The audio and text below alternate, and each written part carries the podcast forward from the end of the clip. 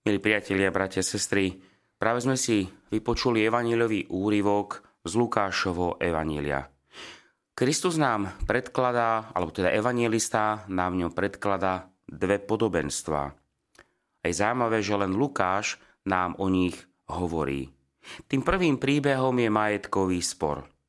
Vieme, že podľa knihy Deuteronomium 21. kapitole 17. verši zdedil prvorodený syn pôdu a okrem nej dve tretiny hnutelného majetku. Zdá sa, že v prípade, ktorý nám ponúka Evangelium, chcel prvorodený ešte niečo naviac a preto jeho brat prišiel za Ježišom. Išlo to, že v tom čase pôsobili učitelia zákona a za takého pokladali aj Ježiša, za poradcu v majetkových sporoch. Prečo však Kristus odpovedal tak, ako odpovedal – Vary si netrúfal dať múdrejšiu odpoveď? Jeho odpoveď nám jasne naznačuje, že Kristus neprišiel riešiť iba sociálnu otázku. On prišiel ohlasovať spásu, volať hriešníkov k obráteniu, privádzať k pokániu. A táto zmena potom môže mať aj dopad na sociálnu otázku. Bratia však asi očakávali iba právnu odpoveď. Kedy by dal Kristus jednému za pravdu a druhému nie. O toto asi bratom išlo. Jeden navrhol delenie majetku a druhý nesúhlasil a tak sa to ťahalo. Ak sa však bratia nevedia dohodnúť na základe lásky, tak akákoľvek prísna spravodlivosť sa im bude zdať málo spravodlivá. V takom prípade im ani Boh nikdy nevyhovie. Kristus jasne poukazuje na koreň celého problému a tým je žiadostivosť. Mať čo najviac a to aj na úkor toho druhého. Aby Kristovo posolstvo vyznelo ešte silnejšie, zanechal nám evangelista potom prípad na chamtivého rolníka, ktorý má poslucháčom ukázať, ako hlúpo môže na konci vyznieť ten, kto sa nechá pohltiť túžbou po majetku a neusiluje sa zbohatnúť pred Bohom. Slovo sípka by sa dnes mohlo nahradiť slovom banka, sporiteľňa alebo iné druhy tajných účtov. Práva hodnota života nezávisí na množstve matérie, ktorú sme nazhromaždili. Navyše vieme, že ani to zdravie sa nedá kúpiť za peniaze.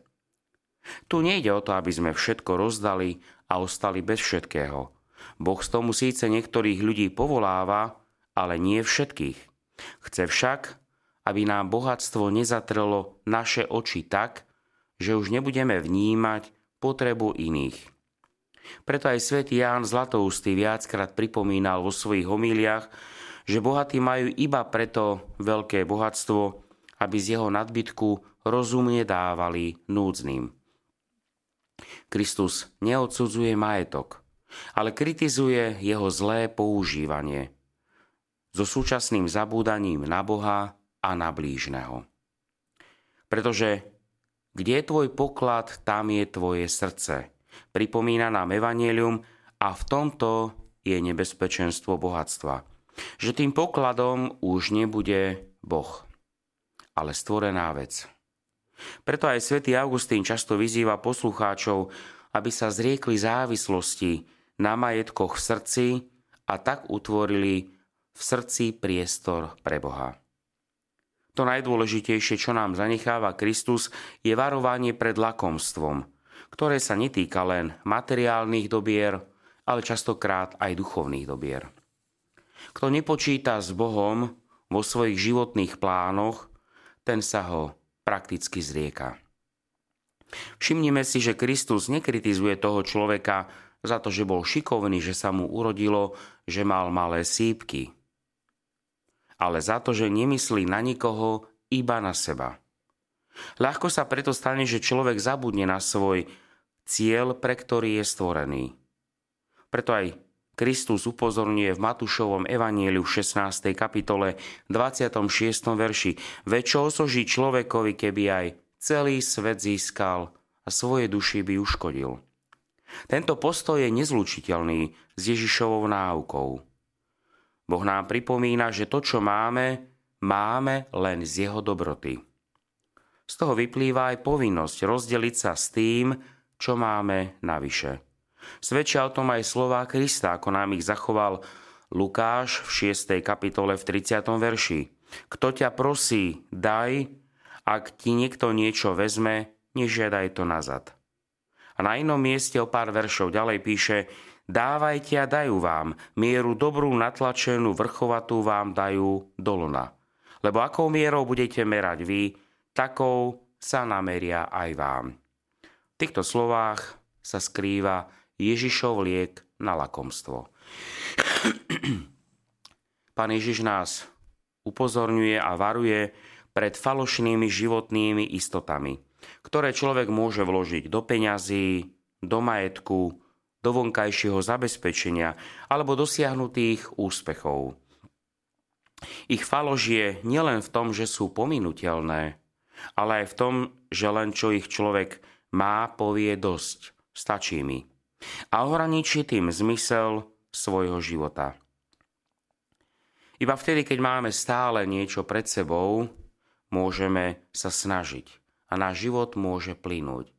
Duchovný život je otvorená cesta, ktorá nás pozýva, aby sme ním kráčali a prehlbovali náš vzťah počas celého života. Myslíme aj počas tohto dňa predovšetkým na to, aby Boh bol prvý v našom srdci, aby On bol tým prvým a najväčším a najdôležitejším bohatstvom, ktoré máme. Ak to tak bude, tak všetko bude na poriadku. Toto prajem každému z nás. Vypočujte si aj ďalšie zaujímavé podcasty. TV Lux nájdete na deviatich samostatných kanáloch, kde na vás čakajú relácie s pápežom Františkom, kázne, modlitby, prednášky, biblické podcasty, rozhovory, inšpiratívne epizódy na pár minút, svedectvá či podcasty určené pre deti.